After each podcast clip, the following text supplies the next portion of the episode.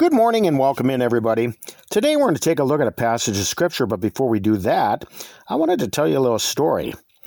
You know, it's been claimed that over 2,200 years ago, a seed began to grow in the ground in the western part of North America.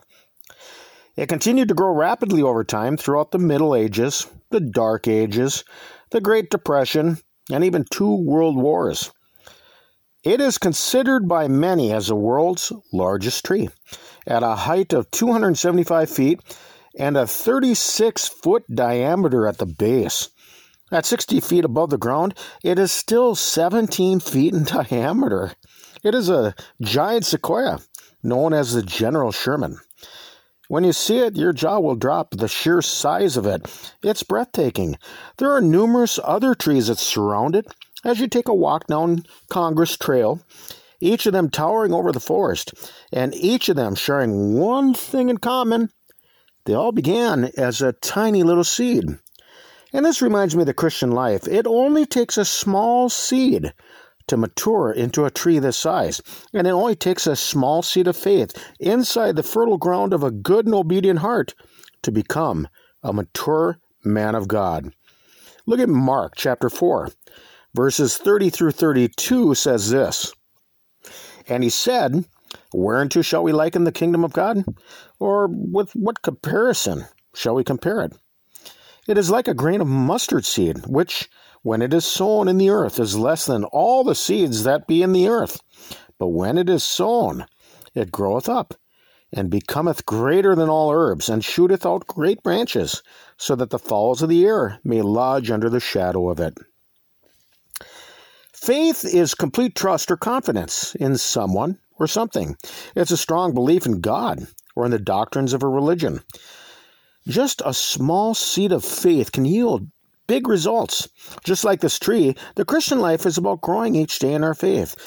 It begins with the very first step of faith, when, like a seed, we're germinated deep in the water, completely submerged and baptized into the name of Jesus Christ.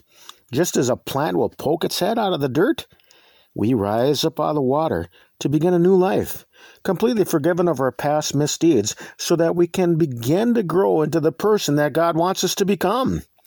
We must possess genuine faith so that we can please God and do His will, and like a sequoia seedling, eventually grow into spiritual maturity. Look at Hebrews chapter 11, verse 6. But without faith, it is impossible to please Him. For he that cometh to God must believe that he is, and that he is a rewarder of them that diligently seek him. In order to obey Scripture and do the will of God, you must have faith. God rewards a seeking heart. And if you've ever had a greenhouse or grown indoor plants, we are responsible to plant the seeds and water them. But God causes them to miraculously grow. And this is very symbolic of the Christian life. The little seed of faith needs to be nurtured each day and watered by God's word. Look at 1 Corinthians 3 6 through 7 says this I have planted, Apollos watered, but God gave the increase, so that neither is he that planteth anything, neither he that watereth, but God that giveth the increase. 1 Peter 2 verse 2 says, As newborn babes, desire the sincere milk of the word that you may grow thereby. you know, people can have a lot of head knowledge from God's word, but knowledge by itself is not enough. You must possess faith, because without it, you will never please God completely. If you truly believe in Jesus with all of your heart, conversion is going to happen in your life. Only through the narrow passage of faith can you meekly submit to God and become a doer of His will. James 1, verse 21 through 25 says, Wherefore lay apart all filthiness and superfluity of naughtiness, and receive with meekness the engrafted word, which is able to save your souls. But be doers of the word, and not hearers only, deceiving your own selves. For if any be a hearer of the word, and not a doer, he is like unto a man, beholding his natural face in a glass. For he beholdeth himself, and goeth his way, and straightway forgetteth what manner of man he was. But whoso looketh into the perfect law of liberty and continueth therein, he being not a forgetful hearer, but a doer of the work, this man shall be blessed in his deed.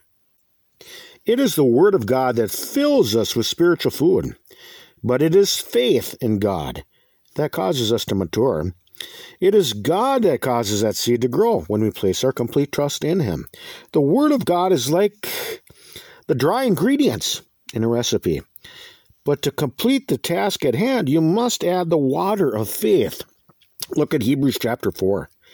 Verses 1 through 3 says this Let us therefore fear, lest a promise being left us of entering into his rest, any of you should seem to come short of it. For unto us was the gospel preached, as well as unto them, but the word preached did not profit them, not being mixed with faith in them that heard it. For we which have believed do enter into rest, as he said, As I have sworn in my wrath, if they shall enter into my rest, although the works were finished from the foundation of the world. A spiritual seed cannot grow without faith. Genuine faith is going to possess works, just as the life of the Apostle Paul clearly teaches us. God's grace and Paul's seed of faith towards Jesus resulted in a mammoth of a tree. A lot of the New Testament that we have today was written by his hand. It is his faith that caused him to do the things that he did. Genuine faith will possess works, just as his life exemplified.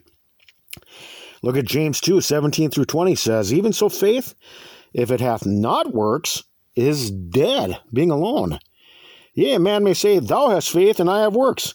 Show me thy faith without thy works, and I will show thee my faith by my works. Thou believest that there is one God. Thou doest well. The devils also believe and tremble.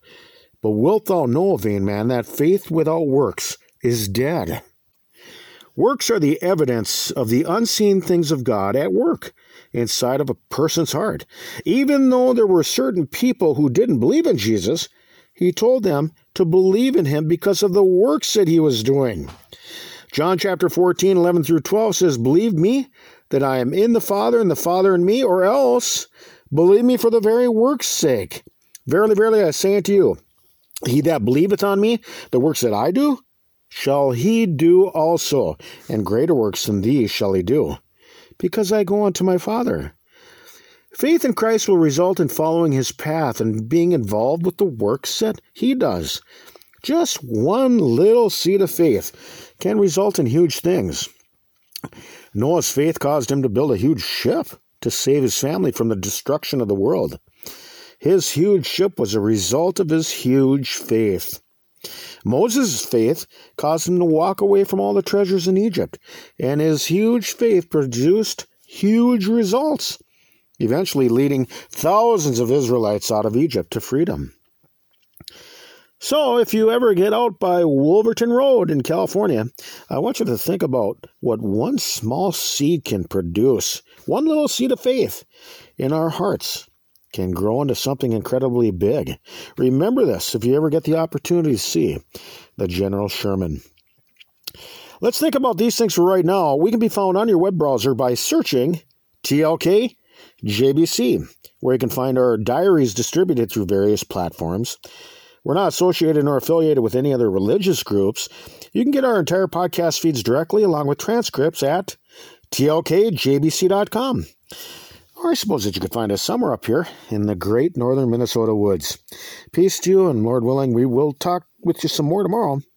Till then, bye bye, everybody.